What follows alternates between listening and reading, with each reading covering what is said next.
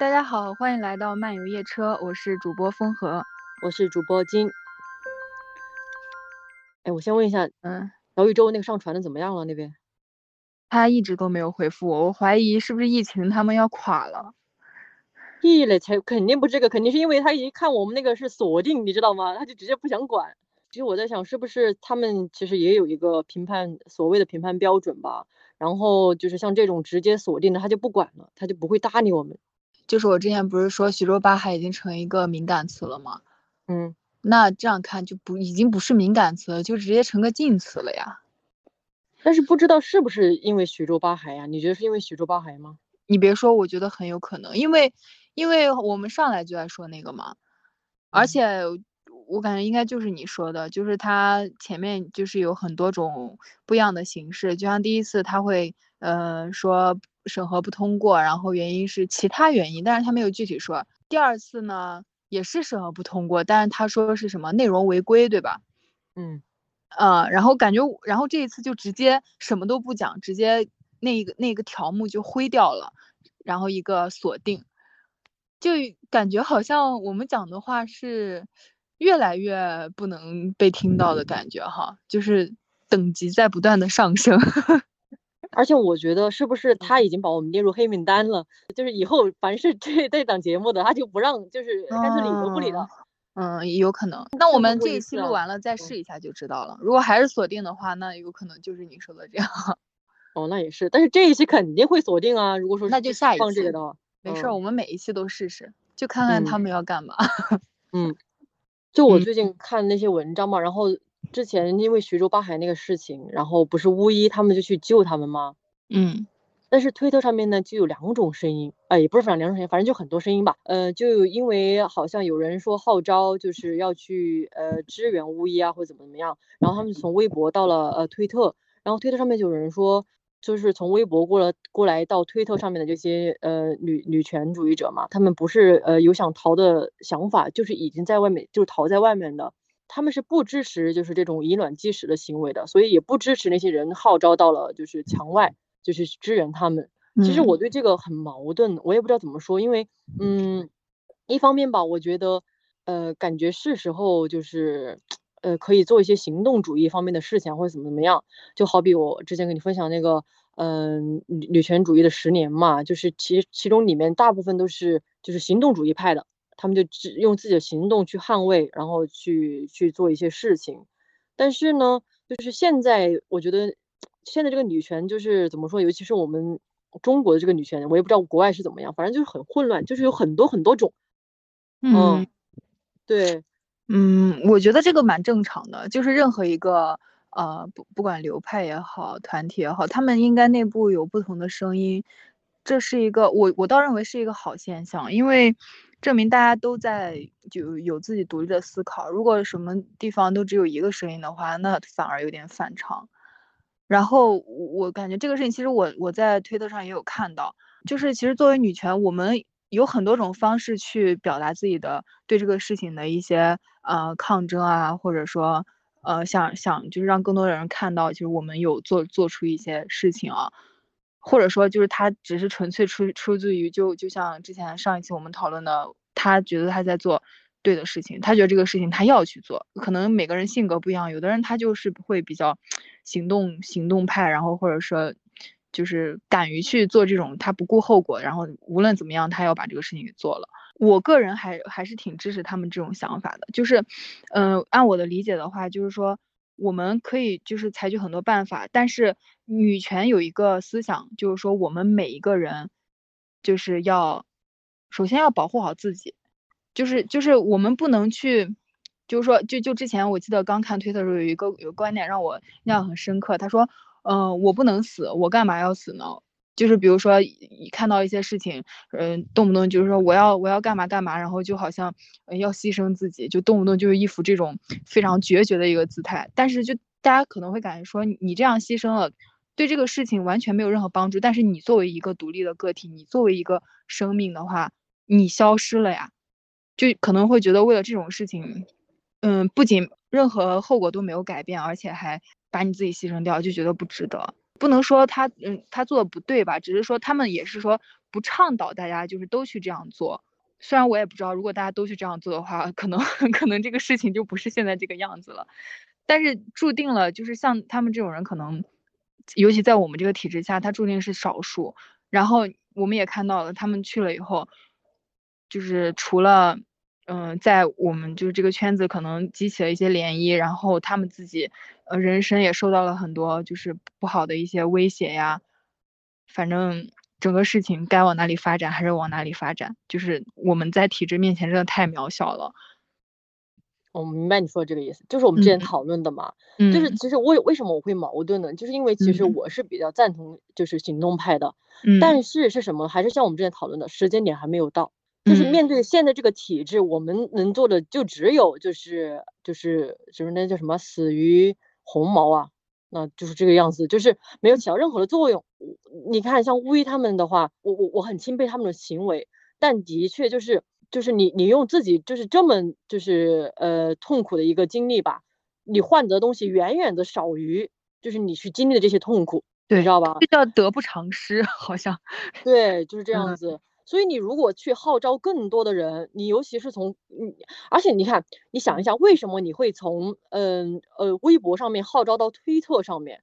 就因为我们推特上面的人其实更加有这种坚定女权主义的决心，而而而微博的话，它可能就是大家就是呃就是那种婚驴嘛，或者就是一些仙子啊什么，你号召不起来。所以我我现在我能够想明白，就当时那个女孩子为什么会就说这种话，可能就是觉得他们是在利用我们，就是推特上面的这些。这些女权比更加的激进啊，或者是更加怎么样，呃，也不算利用吧，反正就是他，呃，可能想要，呃，反正就是站在我们的立场的话，就可能会觉得有一种被利用的感觉，你知道吧？嗯，就是我们的确是很清醒，或者说想要做些什么，但是你你从国内号召到国外，这就有点意思了，你知道吧？明白。国外就国外的平台，就是这这种感觉。明白，就有一点那种，嗯，怎么说呢？就好像他们。好像隔岸观火，然后，呃，就是拉你们下水，嗯，哎，有这种感觉，自己却没有，嗯，明白，我我我知道你说的啥意思了。而且你知道吗？还是有这样的人，嗯，对，就像我们讨论的，就是现在我们这个国家的政局，它其实是一个很关键的一个时刻，因为那个人就是又可能又要连任，是吧？对啊，然后，然后我们上次不是讨论了吗？如果说。铁链女的事件，它其实只是一场政治角逐的这样一个牺牲品的话，那就更加的可悲了。那巫医所做的这种事情，其实更加的就是怎么说呢？更加的显显得很很很很很很没有作用。那我们如果用五百多个人再去换这样一个，就没有没有没有意义的，因为它后面不是说你真正争取到女性那个权利或者怎么样，你是成为了一个政治的牺牲品。你可以去讲一下这个这个政治的这个牺牲品的这件事情为什么是这个样子。啊，你说让我讲一下这个事儿是吗？就是为什么我们会认为，就是说它背后可能是一种权力的角逐啊？嗯，哇，这个说出来可能有点……对呀，我就说了，这很劲爆，你还说我们不不劲爆？你你有你有他他他那个人来说吧。嗯 嗯，这个的话，其实我也是，就是那个八孩事情刚刚出来的没多久的时候，我就有看到这样一种观点，他就是说，嗯，可能在那个。就是这个事情，它出现的有点蹊跷，因为中国其实这样的事情，首先它并不少，对吧？然后这个事情，它不是，就是说突然之间被爆出来，它很像它它整个事情发酵起来的过程非常像一个什么呢？就是像一个被挑选出来的一个事情，就好像大家在众多的这种社会事件里面选，哎，我感觉哪一个好像能起到这种效果。然后就可能背后有一种力量在推着他走到最最终这个局面，包括当时不是民间会有一些记者，就是嗯，还有一些这种，甚至是央视的，嗯，可能前前员工之类的，他们会去突然之间啊爆出一些非常对事情，就是相当于让事情出现拐点的一些很关键的信息。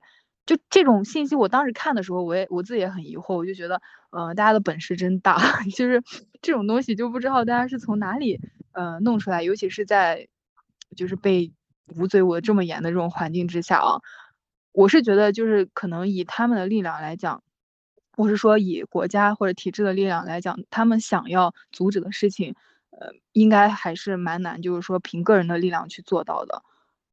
然后，所以我我个人刚当时看到那个观点的时候，我觉得还，嗯，就是有一定的可信度吧。就是说，嗯，这个背后呢，可能有这种政治力量。就是在今年这个关键的一年，我们觉得好像表面看起来风平浪静的，但其实他们内部的这种斗争绝对是血雨腥风。然后我们反对的一些东西，在在内部里面，他们也不一，他们也不是说完全全都是一派的，他们内部也会有很多派别。其实党内有很多人就不爽他很久了。我不能说这些人可能如果斗下去，他们上台就就会好，但是只能说现在可能他他的对立面还是有很多人的。所以说，嗯，就是说可能是他的对手去，嗯，利用一些。这种幕后的力量，然后去推动这个事情发酵，然后我就是可能对他的这种个人形象呀，各方面，尤其还对党内这种体制的攻击，会影响他今年的一些东西吧。就是说，我们表面看起来好像它只是一个社会事件。我记得当时在那期我不是说了吗？就是，嗯，我感觉它其实已经是一次非常严重的就政治舆情危机吧。就是提醒一下，就今年是换届的一年嘛。那为什么？呃，对，我刚刚没，我刚刚没，我说是连任。啊，对他想连任，但是他其实是一个换届的一年，所以他就是国家它捂嘴的能力，它其实是很哦不，我我们不能说国家，国家其实和政党是两个两个两个概念啊，嗯嗯，就是对政党它捂嘴的力量是很强的，在嗯考研的时候，有一天晚上睡得很晚，然后那天晚上发生什么事情呢？就是一个呃具体是哪个地方我也忘了，我现在还存的有图片呢。就是那个地方，就是修建了一个小学，私立的小学嘛。然后公立小学一个班就只有五十个人，反正就是意思就是说，呃，那些学生都不能够不能够去上公立小学，必须去得去上那个私立小学。可是那个私立小学呢又才建好，它就有甲醛啊，反正就是对学生身体不好。然后家长们就不想读那个，但是没有办法，当地上基本上就是官商勾结了，家长们就反抗，街上游行，甚至是拉横幅。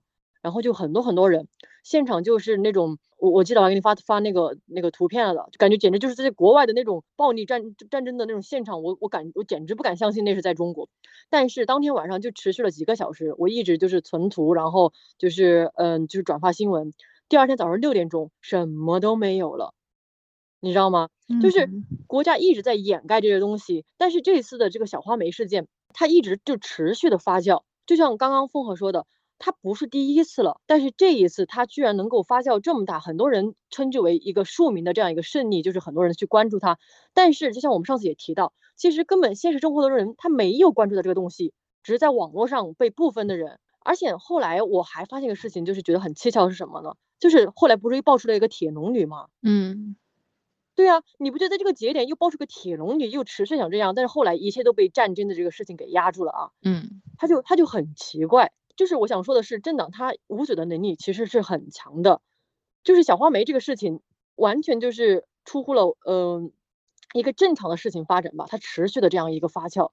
就是我我我，哎，我以前我以前对政治感兴趣，然后前期的时候就是那种非常整天像个愤青，然后义愤填膺的，然后整天在 YouTube 上面看那些 嗯乱七八糟的讲讲。各种黑幕的视频，然后后来看多了，我就有一种，嗯，我就想起那个推特上面，就是那个林毛毛，他不是发关于俄乌战争，然后就说，嗯，他觉得可以，就是说全世界都假装配合他，就是说啊，俄罗斯打赢了，然后，然后让他们就是沉浸在自己的这种世界里面，然后世界可能就和平了。在只要你这个环境在，你这个体制不彻底的改变的话，你就算他这次无论输赢，然后可能输了，普京下台了，你再有新的这种领导人或者政党上去执政，难道就会出现不一样的局面吗？大概率是不会的。就像在这种独裁国家的话，你这个领导人以前怎么样，其实真的不是很重要。就是他上去以后，就是像恶龙与少年这个体制，这个位置会把任何一个人变成那个样子。嗯，我觉得这个说的蛮有道理。然后，因为我之前不是还看了，就是我们现在领导人他以前的一些视频吗？然后包括还有一些对他，呃，当时在地方做官的时候，然后周围的一些人对他的印象，包括他以前就是下下乡的时候，嗯，插队的时候，那个村里面村民对他的印象，他们可能大部分人对他的评价是觉得他比较乏善可陈，然后比较性格很沉闷，然后就比较了无生趣的一个人。但是他在那种环境之下，就他的本性来讲。就是可能谁也想不到他会做出现在的很多事情，但是他现在可能可就是这样子。虽然说我们也不能确定他一个人就是真的能做多少事，但是很多事情就是在他的一些默许之下，然后可能就会愈演愈烈。下面的人那多会看眼色呀，你他们做什么事情，如果他不讨厌不制止，那其实就是一种纵容，就是一种支持。所以什么事情发展起来？像他们是绝对脱不了干系的，但是为什么他会这个样子呢？人不是最重要的，这个体质才是才是最重要的，你知道吗？你如果不摧毁这个体制，无论是哪个人到那个高位，他可能都都会产生这样的一个一个效果吧。我们之前考研的时候，我们那个政治老师就说什么，就是那个时候才是呃一八年吧，然后政治老师他就敏锐的 察觉到了到底是政治老师啊，嗯，他说什么？他现在就是有一点中央集权制的这种感觉了哈，过于的那种，这叫什么？过于的。个人主义是吧？还是还是自大主义还是什么呢？就是每天成天就在你不是不是炫耀这个军队啊，就是搞这搞那的呀，就有点过于的这种这种状态了。就搞个人崇拜吧。啊，对对，个人崇拜，对对，个人崇拜，就搞这种个人崇拜很严重。然后其实那个时候我没有意识到，我我对政治的这个觉醒啊，其实我在以前也是一个，我虽然不是很爱国，但是我我对这些东西也没有一个敏感度，就可能像他们。在这种呃环境中待久了吧，就没有那种真正的敏锐性啊，或者怎么样，就觉得那是男人的事情啊，这跟女人没关系啊，或者怎么怎么样的。而且我那个时候，我我以前是理科生嘛，到了考研就是重新学政治，就是其实之前什么都不懂的，每天被我们那个政治老师带的，哇，我尤其爱国，那我恨不得下一秒就是冲上战场，你知道吗？好，直到我第一次考研失败，失败之后，我有一个朋友他就过来就是找我嘛，就是安慰我。然后那一天晚上，他就给我讲这些东西。他那个时候就是刚，就像你刚开始接触到政治一样的，他就是有点愤青的那种感觉。嗯。然后呢，有一天晚上我们俩睡在一起，他就他就跟我讲这些东西，我还反驳他呢。我说我说你净说些瞎话。我说他做了做多少好事啊，你看不见啊。好，然后呢，他说你刚刚叫他什么？我说嗯嗯。然后他说你为什么要叫他这个？我说怎么了呀？他说难道不觉得这这这这这是在叫他呃有一种皇上的感觉吗？然后当时你知道吗？我真的当时晚上睡觉，大冬天的，你知道吗？我脊背在发凉，我一下子就感觉，我为什么会是这样子呢？咦，好像哪里不对？对对，就这种感觉。然后，然后我痛苦了三天，我思考这些东西真的好痛苦。我我都不知道我这个研要不要继续考下去了，因为还是要继续学政治嘛。就是很搞笑什么，我那个朋友现在他因为出了国之后，他反而变得越来越爱国了。对，然后但是呢，我们也讨论过了，就是呃，国家和政党是两个不同的概念嘛。啊。然后他说，对，然后他说他爱国，但是他对政党的某些做法的确是不满的。但是他经常，他现在变得有点没那么以前那么极端了。他通常要教育我说什么，呃，要用一种辩证的眼光去看待问题啊，或者怎么样。我说有时候容不得我去辩证的。然后他就说我太极端了，或者怎么样。但是呃，怎么说呢？可能也是我太极端嘛。但是我并不想要，就是说去。就是他还是往好的方向去看吧，但我还是不这样，因为我觉得他现在管理的过于宽了，你知道吗？这个环境就是，你你你你也看到我昨天发的朋友圈那个，他就是，而且你知道微博现在不是除了地点显示，呃，对那些明星不显示，而且是大明星不显示，小明星还是得显示。然后呢，微博评论也是的，好像是如果说你一个评论怎么怎么样了，他就会那个评论就会变成灰色，你就看不见。嗯嗯，好像是这样的。他就是处处在管制，你知道吗？嗯，还有你之前发的那个，不是说朋友圈，呃，如果转分享够多少次也要被限制吗？对，也也就是说，呃，刚开始有很多人分享了，如果说你再分享这个，有可能别人就看不见这条朋友圈了，他就减少了一个曝一个事情的这样一个曝光率嘛。嗯嗯。也就传播不开来了嘛。然后昨天晚上我还跟我室友讨论这个问题，他他觉得没什么呢，他说什么那可能是呃出于一些什么技术的原因吧。我说什么技术原因啊？我说这个东西很简单，他就是想控制你，难道看不见吗？然后他说，哎呀，你太极端了。然后我就我就我就跟他举了一个很简单的例子，我就说，那我说新疆，我说那你知道吗？现在新疆对新疆管控就是他们没有四 G 的，更别说五 G 了，可能三 G 甚至是一网，可能是二 G，他就是为了控制一个传播率嘛。因为之前暴乱的时候，就是因为他们把自己的语言就是搞了个视频，火速的传遍了，然后没能控制下来，所以现在他们就限制他们网速。你知道我室友说什么吗？他说：“那他们那里本来就乱啊。”他说：“那就是管也是应该的呀。之前对乌克兰战争也是这样子，他他也喊的什么普京爸爸呀，什么普京好帅呀，哇，我的天呐，我简直受不了，我真我真的快要崩溃了。然后然后我说我说这是战争哎，他说那谁叫乌克兰自己要跟美国两个搞在一起呢？”就是这种话怎么可以说的这么理所当然，你知道吗？嗯，对，他说，我说新疆的时候，他就说，他说那谁叫他们那么坏呀？我说每个人都这样吗？他说不啊，就小部分啊。我说那凭什么每个人都应该受到这样的待遇呢？我说难道我们这个中国他就没没有坏人吗？那哪到处都在杀人？你看那些那些小城市是吧？卫星什么杀人的，还那么多，那些人就不坏吗？你看那个铁链女，那一个乡都是坏的。那怎么不把我们全中国都控制一下呀？我说，难道他们就是因为你这一小部分人，所以整个整个这样的民族都应该遭受这样的一个一个一个一个对待吗？你稍有不注意，你就要被拖去上上课，你觉得这是应该的吗？我的天，就像乌克兰这个事情，难道他就是他们可能之间，呃，乌克兰和俄罗斯有很多很多的一个呃历史因素导致了这场战争？但是战争本身就是不应该的，无论出于一个什么样的理由，你死的就是人啊。然后我就问他。我说那到时候如果说呃中国和台湾发生战争了，我说那那也是打得很应该是吗？他说那是啊，那本来台湾就是中国的一部分嘛。我说但是中国人也会死哎。他说他说那不一定啊，反正他就是很相信你知道吧，很相信中国的这个实力，然后可以可以一下子就把台湾给说服了，就是在讲这种话。我说我说你用说服这个词，你为什么你哦对，还有一个就是他是党员，所以他可能长期的受到这种熏陶，你知道吧？嗯。那他还是太嫩太嫩了点儿，就是就是是有一种我最开始接触政治的那种，就他刚好是我的反面，你知道吧？等他党员当个一段时间，等他到个三四十岁，他就明白了，其实党员比我们普通人更惨。真的呀？为什么？因为他们是党员啊，他们他们会接触到比我可能比我们更多的一些限制。或者要求，或者，嗯，当当然了，他们可能也会享受到一些东西，但是他们就是享受的东西，可远远比他们要付出的更多。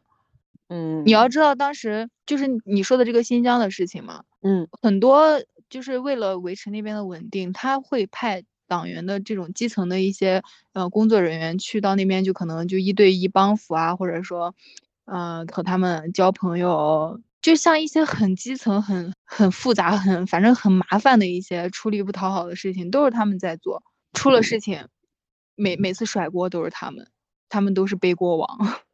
哎，你你知不知道前面就是就是甲午战争的时候，就是有当时甲午战争已经失败了，就是清政府当时找了一些画师来画那个战争的场面，然后最后的结就画出来的都是中清政府打胜了，然后到处宣传。然后把那种就是国外的一些就是讲真实真实战况的一些媒体全部都给封锁了，然后大家老百姓都还以为真的是甲午真的是我们打胜了，然后他们败了，然后大家都可高兴了。哎，但是那会儿就是想干嘛？想让那种就是可能有文化的一些学者啊，然后大学里面的一些教授之类的，就是可能想让他们写一些这种宣传的东西，但是他们因为。都是知识分子嘛，然后可能比较……天呐，怎么了？飞过去了一只超级大的鸟，吓了我一跳。那可能是只鹰。你不要吓我，我刚刚真的以为它是一只鹰，还好它飞走了。然后可能他们就是比较有骨气，然后也也也比较正直，然后就不想做这种。就颠覆真相的事情，而且他们也也是就是接受的信息都是真实的嘛，不想就是做这种违背良心的事儿，甚至有的人就很多人都拒绝了。当时是不知道什么什么情况之下，哦对，就是呃因为打败了嘛，然后他们都很高兴，但是呢清政府确实是败了，然后还要赔他们很多钱，赔赔，嗯就是作为战败方签了很多不平等条约，赔很多钱，然后。钱从哪来呢？只能从老百姓身上克扣呀，然后赋税各各方面就很重，然后大家就觉得很奇怪，为什么打胜了，然后大家都这么高兴，可是我们的裤腰带却越勒越紧。后来我忘记了是一个什么什么情况之下，反正就是大家都知道了，知道以后，那个清政府他就看瞒不住了，他就呃发了一个通告或者什么的，然后就说啊，嗯呃我们确实是打败了，然后当时呢就是他们下面这些人在这边什么造谣生事、颠倒黑白，然后就拉一批人出去，一当着老百姓的面一枪毙，这个事就过去了。其实当时那可是清政府出的主意，所以你看，你不觉得简直就是神相似吗？对呀，我觉得难道这种这种恶习从那个时候就开始了是吗？所以，我我当时看到这个时候，你知道我心里是一种什么感觉吗？明明我们已经改朝换代了呀，为什么做出来的事还是一模一样的呢？这是什么基因吗？民族基因吗？还是怎么了？对啊，所以这跟政党无关，是基因问题是吗？这就很绝望呀！如果说基因的话，我们也有这个基因啊。真的吗？我在想，我的骨子里会有这种基因吗？我的天，做了什么就想去掩盖它。我是觉得，其实，嗯，咱不能说你你说咱是这样，呃，清政府这样，啊，现在政党也是这样，那。国外的所所有的政党，他们就非常好吗？他们就呃非常的呃清白，然后非常的正直，然后丝毫不说谎吗？我觉得也不，我是感觉大部分的政客都是这样子的，包括，嗯，只能说，嗯，就是你的本性是这样子，权力它本身可能就是会有一些跟男人一样有一些劣根性，但是呢，不一样的地方在于，就是说你这个制度。有没有有没有它的优越性？然后有没有能遏制这些劣根性的东西？如果说你一味任由它去发展，就因为你像我们国家大家都在嘲笑嘛，我看很多网上说，在中国谈法律就像在哪里谈什么来着，我怎么想不起来了？反正就是意思讽刺他在你在中国谈法律就觉得很很可笑嘛。这个这个法律为什么它会这样子呢？说起来宪法是根本大法，那法律是谁定的呢？它又是为谁定的呢？我就我就想起就是那个六论自发性里面说的一个事情，我觉得特别好，就是说这个法律它它在它在定的时候，就就是故意的设置一些非常有隐蔽性、有迷惑性的一些漏洞，去方便这种政商的一些勾结。对他们考虑的不是正义，他们考虑的可能是这种呃政权的稳定性啊、经济的一些东西。在他们的考虑范围里，像我们追求的很多东西，它根本就不是他们要，就是如果能兼顾当然更好，兼顾不了，他们一定是把这个东西放在后面的。我是觉得 我们也不用太焦虑，或者说太担心，好像这个东西我们自己我们自己作为老百姓，我觉得全世界的老百姓大部分都是一样的。除了这个，还有一个东西就是官话，你知道吧？嗯，就是中国人说话的这种这种语言方式啊。它就是跟国外不一样，他要绕一大圈也就算了，本身他要绕一大圈才能说到一个东西，官话了更是那种雾上加雾，你知道吗？你看完了一篇，你都不知道他讲什么。我觉得这个也也也是从历史上这样子一直过来的，就是长篇大论去论一个东西啊。我我是你说的这个问题，那还真不是世界通病，是这真是中国特色，就就是我们的一个儒家思想，然后一个就是这种打太极嘛，对吧？就什么事情，呃，一个避重就轻，然后，呃，用用这种车轱辘话，然后一些假大空的话，形式的套话，然后去把一些其实真正重要的东西给给避开，然后大家好像就听着听着着了，你知道吗？因为你听不到就是重点在哪里，然后你就觉得没意思，可能大家就没有兴趣继续听下去了，这就是他们的目的，我感觉。对对对。对，所以你刚刚为什么说就是法律为什么会是这样？他就避开了重要的东西，他就是因为他这个，我觉得跟这个语言体系有很大的原因。他写的就是假大空的话，你看上去好像，你比如说在写我昨天写论文嘛，就讲女性地位的提升，然后呢，女性地位就是涉及到几个权利嘛，什么教育权、经济权、政治权。然后我会就是就是引用一些文献或者是一些法律条文，看上去就是好像女性真的拥有了权利，那看上去是这样子的，但其实，嗯，它就是就是一些假大空的东西。嗯，等真正等真正要运用它的时候，会发现，咦，怎么用不上呢？你说的这个就是说它具体的一些，就比比如说它语言上的、行文上的一些一些特点，其实就是刚刚我说的那个，呃，他专门留一些很隐蔽的漏洞，这就是他们的手段。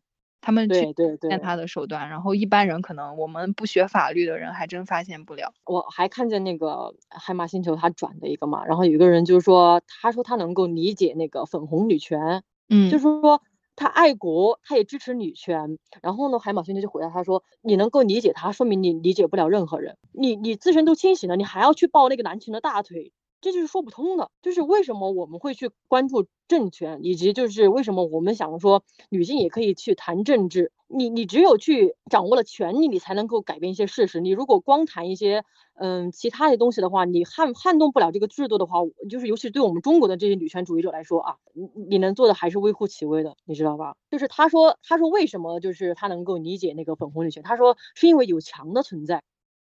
他说，如果说那些人到国外了之后，他可能就是呃，不是能翻墙出来啊，或者怎么样，他可能就是能够意识到国家的这个真实面目，他就不会那么爱国了。但其实就像我之前跟你探探讨的，就算没了这道墙，现在人的那些意识啊，他已经改不过来了。你知道吗？他反而还要来过来骂你。对，这个这个推特也会成为他们的一个一个一个叫嚣的这样一个地方。嗯，我跟你分享那篇文章，他就说嘛，在对于中国的这个这个女权主义者或者是中国这个妇女问题来说，他觉得就是国家其实是问题的一个制造者。我是我是很赞同这个的，不然我们也不会在这里谈政治了，对吧？就但是呢，就是有一点不同的，就是我认为国家其实和政府和政党呢，就是其实还是两个东西。那我觉得是。政府和政党才是就是妇女问题的制造的，因为我们之前也有说过嘛，像我们的国家，呃，这个掌权人以及我们这个政党，他都是一个男性，所以不管是我们的政治体制也好，还是一些法律也好，它都是为男性的一些呃利益啊，或者是一些目的啊去服务的，就根本就没有考虑到女性的一些实质的权利。我觉得他们这个是一个互为因果的一个关系。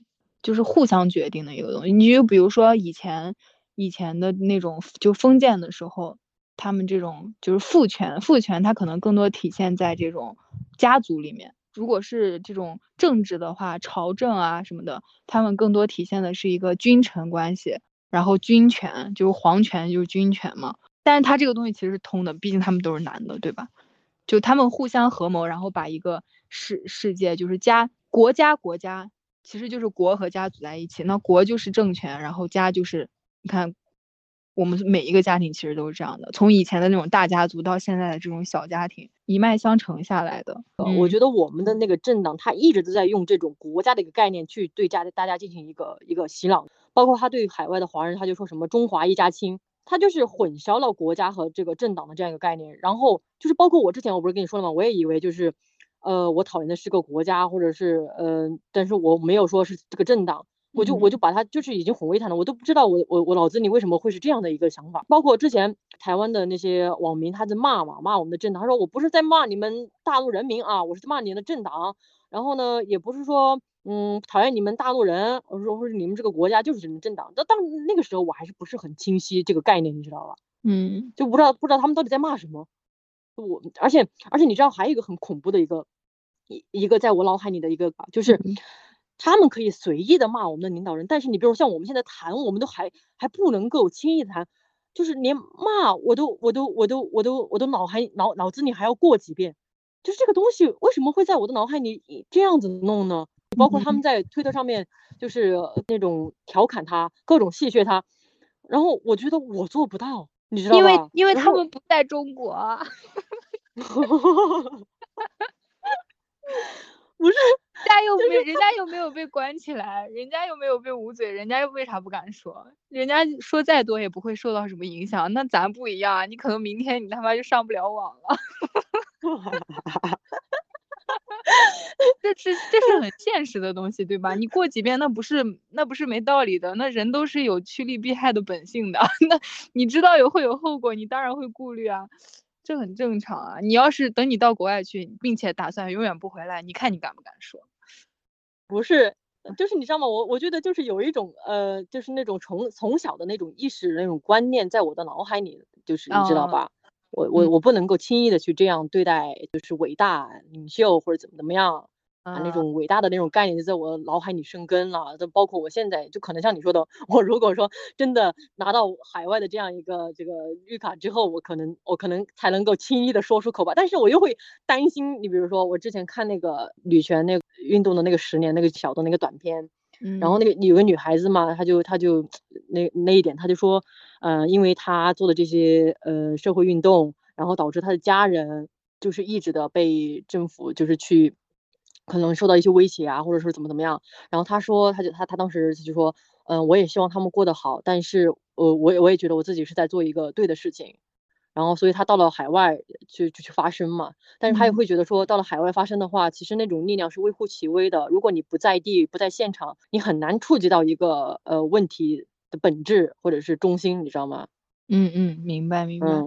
所以其实这样看的话，呃，就是我们的我们的这个团体，就是说身在国内，但是又有这个意识，然后自己就是克服重重阻力到外网上去寻找自己的团体，其实。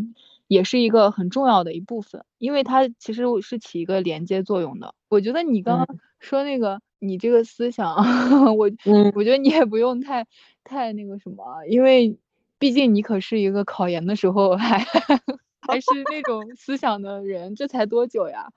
就是想完全就是脱离的那种影响，还是可能会需要一点时间吧。觉得就是说，对于一个人来说，他能够独立思考的这种能力很重要。那什么是独立思考呢？就是因为为什为什么会提这个问题？就是我发现我室友啊，你比如说当时我的那个朋友跟我讲了这样一句话，我顿时就能够。就发现一个不对，然后甚至去思考这些东西。虽虽然说，因为我还跟其他人探讨过，他就总是会用一个一个答案来来来来来回答我，就什么你又不能改变什么这种话，我真懒得听。他说你又不能改变什么，反正就是呃想这些没有用啊，那你要看到他的好的一面啊，或这么样子。嗯。但是首先你你得去思考这个东西本身，多问几个为什么。然后我发现就是这个东西啊，跟我的室友啊那就说不通。有的人能够点醒，有的人就是点不醒。他不仅点不醒算了，他还来质问你，你为什么要这样子想？他就丧失了一个自我思考的这样一个能力，你知道吧？嗯，他甚至不明白什么叫做自我思考，应该思考什么。我是感觉这种人聊一次就差不多了。其实因为 人真的有太多种了，我们真的我们真的不是什么圣人，就没那么大能力，也不是上帝，就好像可以改造每一个人。就就像他们推特说的说。是海马星球还是我忘了说去支教一个什么什么？我当时支教这个词，我我都我都觉得很好笑。确实，我也想说这个，呃，不要支教。问题是你当你当老，你愿意当老师，人家还不愿意听呢，对吧？嗯，对。就就就没咱咱把有限的精力放到更有意义的事情上去。针对你说这个问题，我刚刚想到两点。第一个就是说，人吧，他对任何事情，他一旦有了一个这种先入为主的概念。或者说是偏见吧，就可能他自己不觉得是偏见，但是一旦有了这个先入为主的思想，他就会很难，呃，尤其是尤其是像这种你作为同学或者朋友去跟他讲，而不是说他自己通过看一些什么东西或者经历一些什么事情，然后获得的经验或者知识，所以他就会很排斥，因为。因为有的人他还很，就是不愿意听别人的建议，再加上就是现你你看，毕竟人家研究研研究生学历了，是吧？又不是说什么农村的那种啊，人云亦云，你说啥他信啥。就是他一一般一般到这种他学历就是到一定程度，可能他既然能有这个能力去做学术什么的，他可能对有些认知他自己会会有一套自己的这种逻辑体系，他可以自洽的。所以他他能找到理由说服自己，他他觉他他相信一个东西，他有自己就是相信的一个根源，所以这个时候你再去讲的时候，他可能会比起相信你，他更愿意相信自己的经验，对。然后我是觉得能理解，但是就是嗯，如果是我的话，可能说一次就就像我跟你说，我主动疏远的我这个室友，嗯，我们俩以前我我真的跟他关系很好，但是时间经过时间的推移，我发现太痛苦了，你知道吗？就我每次听他讲话，我都感觉在经历一场炼狱。他一讲话，我觉得好痛苦啊！为什么会有人这样想？而且他也是，就是跟你这个室友一样，有一个很大的特点，就是我非常讨厌，就是别人不管说什么，你可以不接受，但是你不要去就是指责别人。嗯嗯嗯，对吧？你不管你赞成不赞成，你两个人思想不同很正常，但是你不要以这个作为攻击别人的一个东西。就而且经常就是那种很很嘲笑别人，或者说。好像他自己才是就唯我独尊，我的思想永远是最正确的，你们都是什么垃圾？就这种，就跟你讲话的时候，永远都是一种高高在上的态度。所以我现在主动疏远他了。那你这个室友比我这个室友过分。我这个室友，他他虽然相信他自己，但是他没有就是拿那个东西来来呃嘲笑我。那个嘲笑真的是，那我可能就是我我现在不是不是在这里跟你讨论了，我可能要把它给撕掉。就是我发现他们这种人，就是真的是他们非常就是相信自己那一套逻辑体系，嗯，他就觉得你你那个是不正确。你说你这个室友，我我都还想跟你讲讲我这个室友他有多奇葩。嗯，他在他的眼里，所有的外国人都是万恶之源，你知道吗？台湾不是吧？台湾在他？嗯。台湾和台湾人在他的眼里一文不值，然后就是讲起他们的时候，嘴巴里没有一句好话，非常非常非常喜欢我们的第一届领导人以及现任领导，哦知道吗？人家叫什么嗯？人家人家那个团体里面也有一个称号叫教员，教员这什么东西啊？教员就是像我们平时说老师嘛，就导师之类的这种感觉，就教员，就领导我们国家的教员，就思想哦，教育的这种真的是，领袖之类的这种感觉。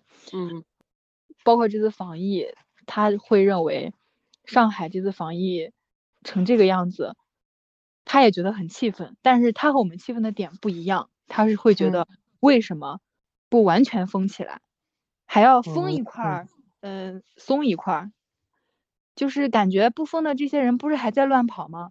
就觉得现在这些乱跑的人都是给国家添麻烦。嗯，啊对，这种人知道知道。对对对，然后觉得那些出了事儿的人都是活该，自找没趣。我已经见怪不怪了。我就是曾经他有非常多的思想都是让让我感到很很雷，你知道吗？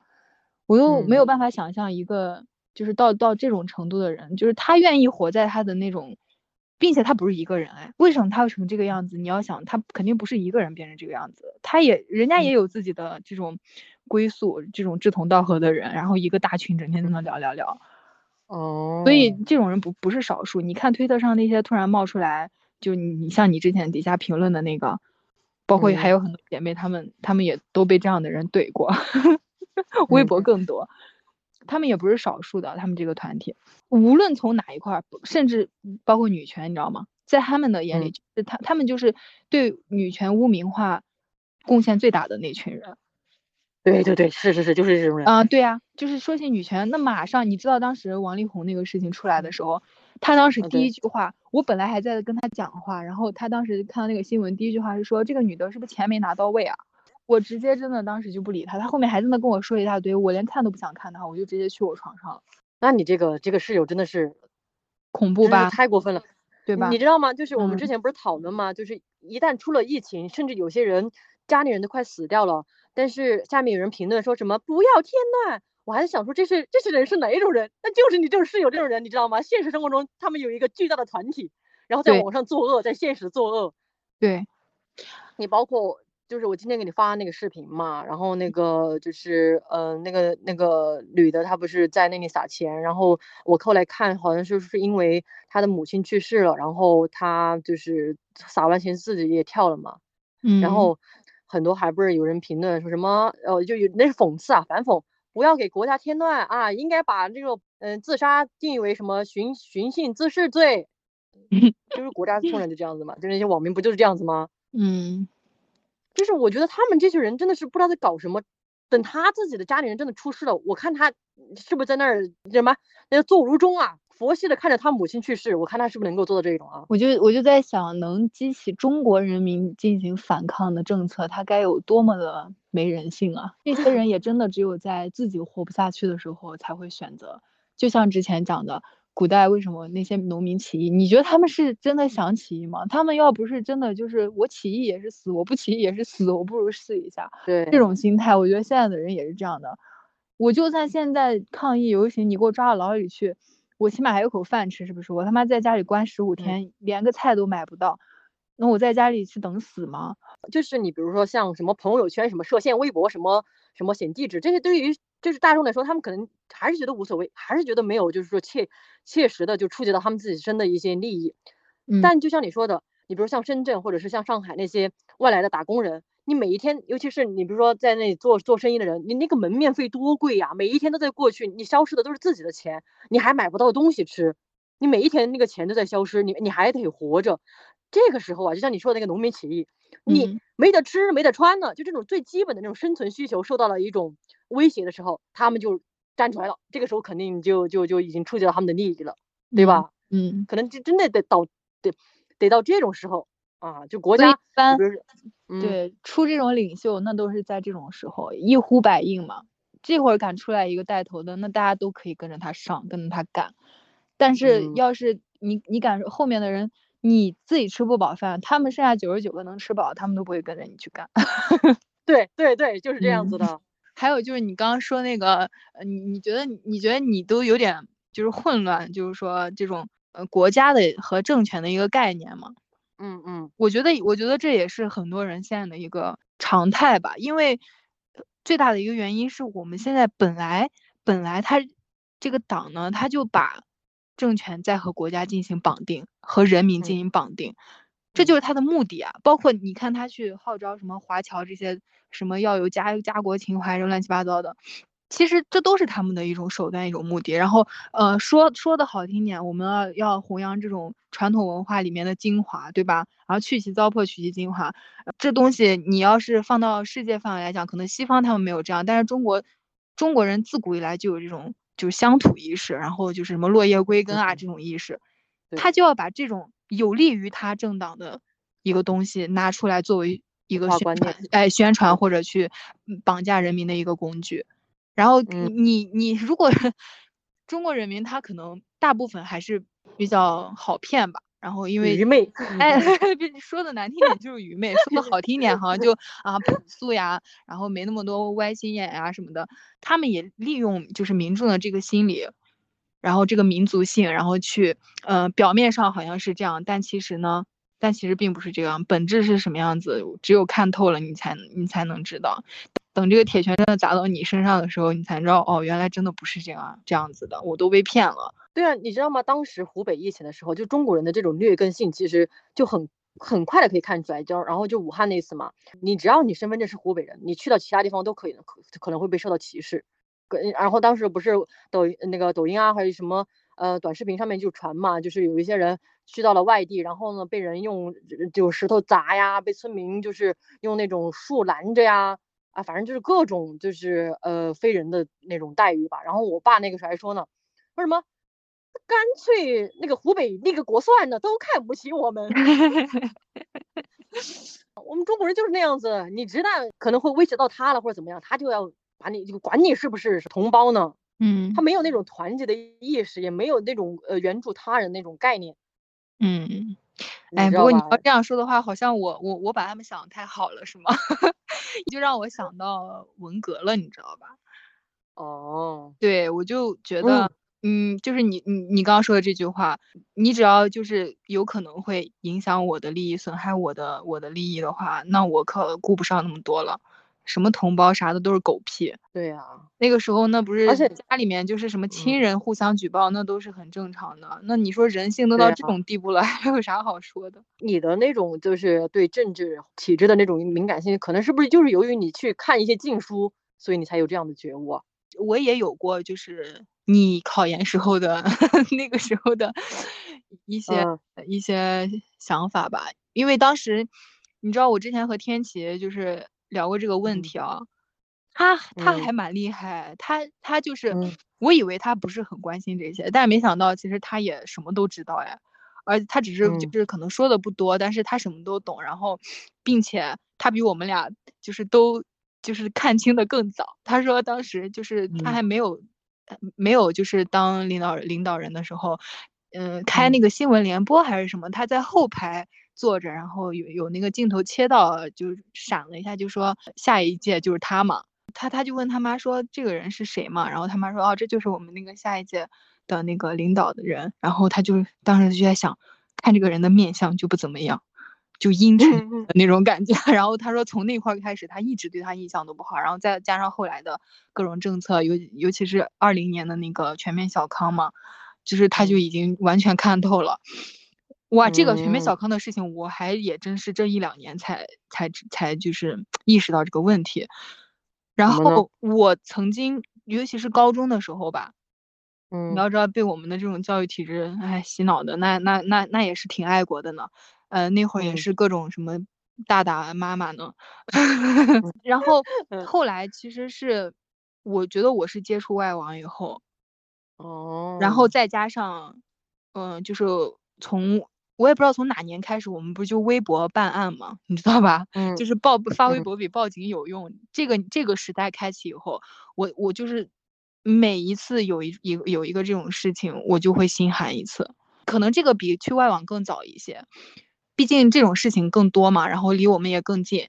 嗯，后来就去外网以后，我倒不是说，嗯，就是听他们说什么就完全信，但是很多事情它真的印证了我曾经的一些疑惑，你知道吧？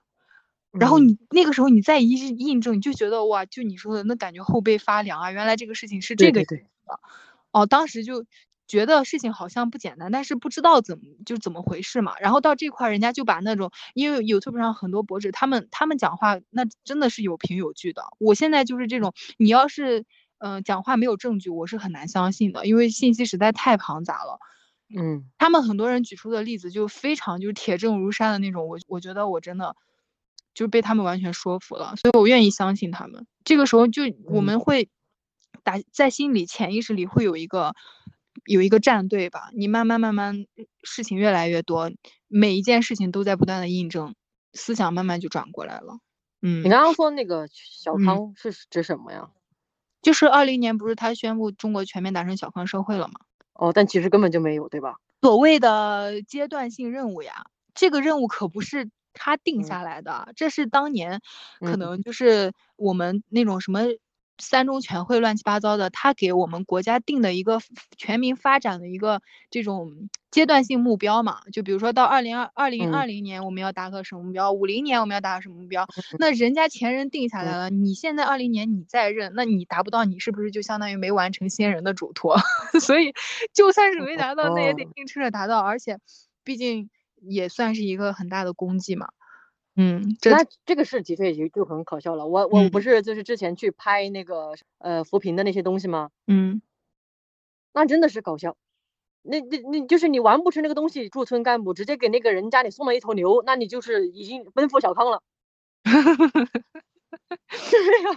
对呀，这全部都这样子的。就是呃，当时我们那拍拍的那个地方，就是有一家贫困户，在一个很高的山上，你知道吧？嗯。然后呢，就是年纪很大了，是而且是一个奶奶，她就是不愿意搬下来，因为其实就像你说的这种这种落叶归根，这种呃生于斯长于斯这种呃传统的一个观念，在尤其是在农村人的这种呃心里啊，那更加的就是根深蒂固了，你知道吧？他就是不搬。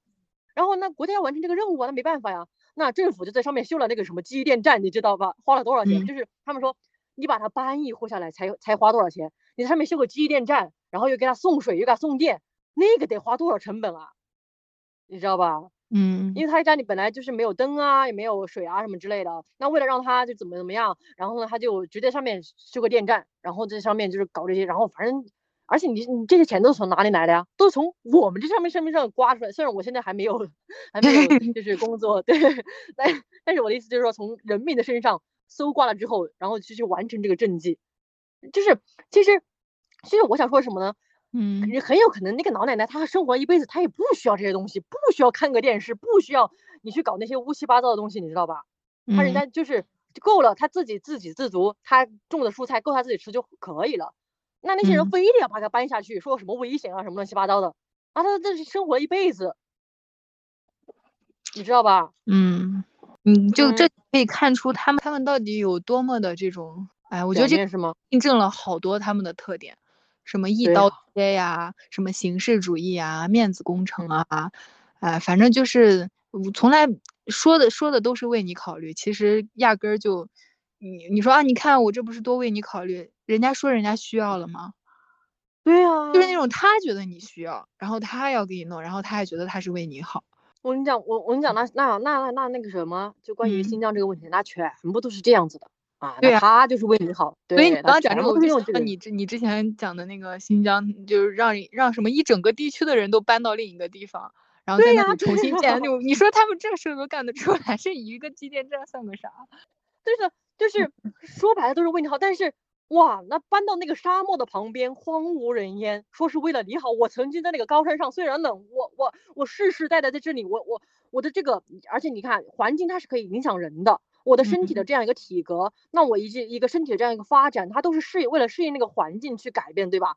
对。那我都是这样的人，那你把我搞到下面来了之后，我还得感谢你，就是包括我们这次学校封校，然后它不是不合理嘛，然后我们学生就闹嘛。嗯，只封学生，然后其他的不封。然后我室友说，那那个也是为了你好嘛。我说好个屁了，那为那为了我好，那把那些老年人、那些居民、那些小孩全部都给我封起来。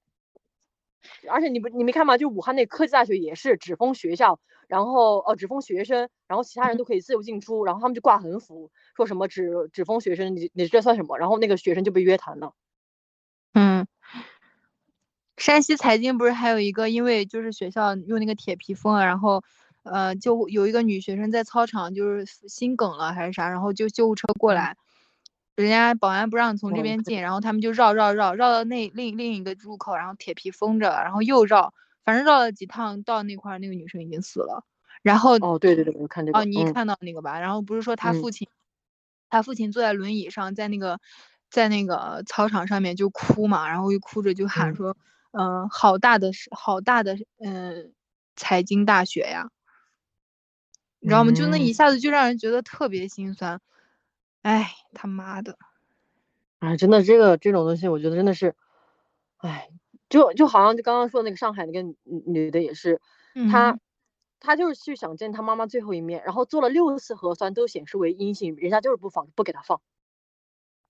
你说她都在楼上扔钱了，我说我觉得很多人，你包括下面的评论，包括就是呃一些人就说，哎，我也想去捡钱，就是。嗯，就是你根本就是，嗯，把人的一个生死当做一个笑话来看待。他们经常说什么啊，人是死，呃，不是什么制度是死的，人是活的，可以变通嘛。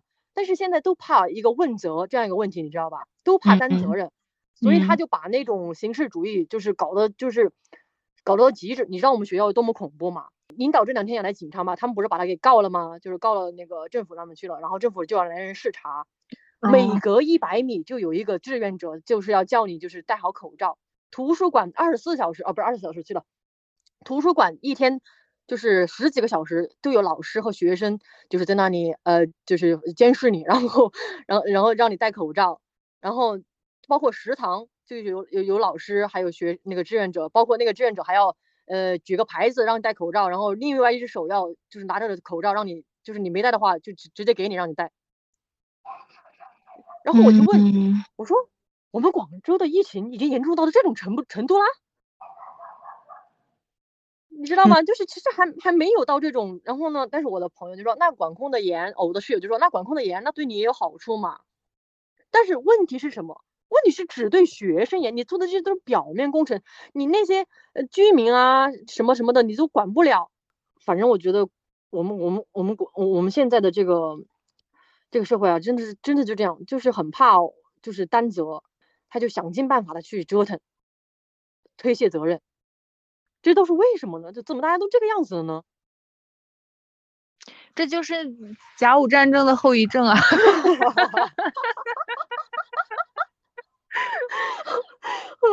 无语。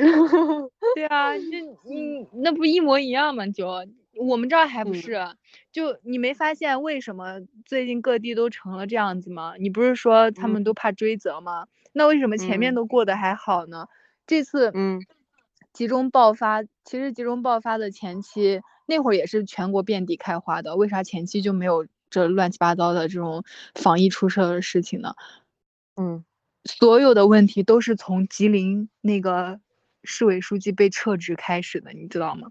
哦，一招杀鸡儆猴，全国乱套，我操！然后全部人马上那些当官的那那耳朵全竖起来了，吓死了，就生怕第二天撤的就是他。我们这边哇，多么的多么的明显，就是那个那个人被撤职的第二天，全部街上的店铺关门，全部店铺关门，大大小小的生意，之前可能就是说除了这种吃饭的，其他的一些呃不是太聚集的这种店还是可以开的。但是那一次就是除了两家超市开着，其他所有的店铺，无论你是干嘛的，哪怕你只是卖个日杂，就可能都没几个人进去，人家都让你关门了，就根本不管你你什么小本生意死活，好吗？嗯。而且我发现还有一个是什么呢？就是刚开始的时候，人人们可能会觉得这个疫情传播就是很严重，那大家应该遵守这些规则，然后不让它扩散或者怎么怎么样。然后呢，政府也发现就是人民是好控制的，你知道吧？嗯嗯嗯，所以呢，对，所以呢，而且你知道吗？我在推特上面还看见一个什么呢？就是说，呃，在欧洲或者是在其他国家，它这个其实就已经常态化了。虽然严重，但是大家为了生存没办法，它其实就没有像我们中国人就是这样去弄，你知道吗？你像我们中国的这种呃现在的这种防疫措施，他甚至想感感觉这个疫情才刚开始爆发的样子，你不觉得吗？就感觉明明都过去一两年了，怎么怎么怎么还是这个样子呢？嗯，就是而且我我不是说了吗？之前那个呃一个国外的朋友他就问我，他说，呃你们中国人都这样怕死吗？然后我都我都不知道该回什么。我我我不我因为我自己也没得过这个病，我都不知道我都不应该说我说，嗯那这个病是没什么，我也不能这样子说，你知道吧？我我又不知道，那我只能说那那政府就怕担责任嘛，所以要这样子。我是觉得还真不是中国人怕死，要真是怕死的话，大家也不会闹着要去上班，还到处不戴口罩了，你知道吗？其实对，就是一个一个是上面就是他们宣传的，好像就感觉呃多吓人似的，还有一个就是，哎，对对对，还有一个就是说，嗯，我觉我是觉得这个是最重要的，还是面子工程。嗯就是他们已经嗯习惯了，就是就是从疫情一开始的时候，我们已经赢麻了，你知道吧？一旦你把它对对就是捧到这个位置，说啊你们真厉害，你们防疫做的真好，那那这儿清零那儿清零的，你现在再让他下来就很难了，他要一直保持他那哦个成绩，所以他就没有办法忍受。那个时候他已经他他他们脑子里考虑的根本就不是老百姓，考虑的只有他的在国际上的一个形象。然后还有就是你说的，包括我在推特上也看见这个了，就是对人民这个控制，它是一步一步来的。就第一步我说啊，对让你啊可能十四天，嗯、期间做两次核酸，然后后来我让你两天做一次核酸，哎，我发现你都不反抗，啊，再后来咱就一天捅两次吧，就就是就是他有一个慢慢就像在试探你底线的过程，嗯，然后就是温水煮青蛙对对对，他他他其实我觉得他这个已经非常非常怎么说呢？就是你能感觉到这个东西很多措施它是不合理的，就是它嗯不是直接对标到去减少感染率的。我嗯我我我我当然这中间肯定不排除一些，就是确实是他们有一些不嗯，就是政策的一些制定啊，或者说呃下面一些基层的实施，可能因为突然之间量太大，然后太太太临时的话，可能就是没那么周全，会出现一些差错。但是大方向一定是因为那个，就你上面没嗯有那个风向的话，它下面不会成这个样子。我就是得了这个病，我也得死。那我不得这个病，我不关在那里十几天，没吃没喝，还没钱赚钱，还不断的往外流，我也是个死。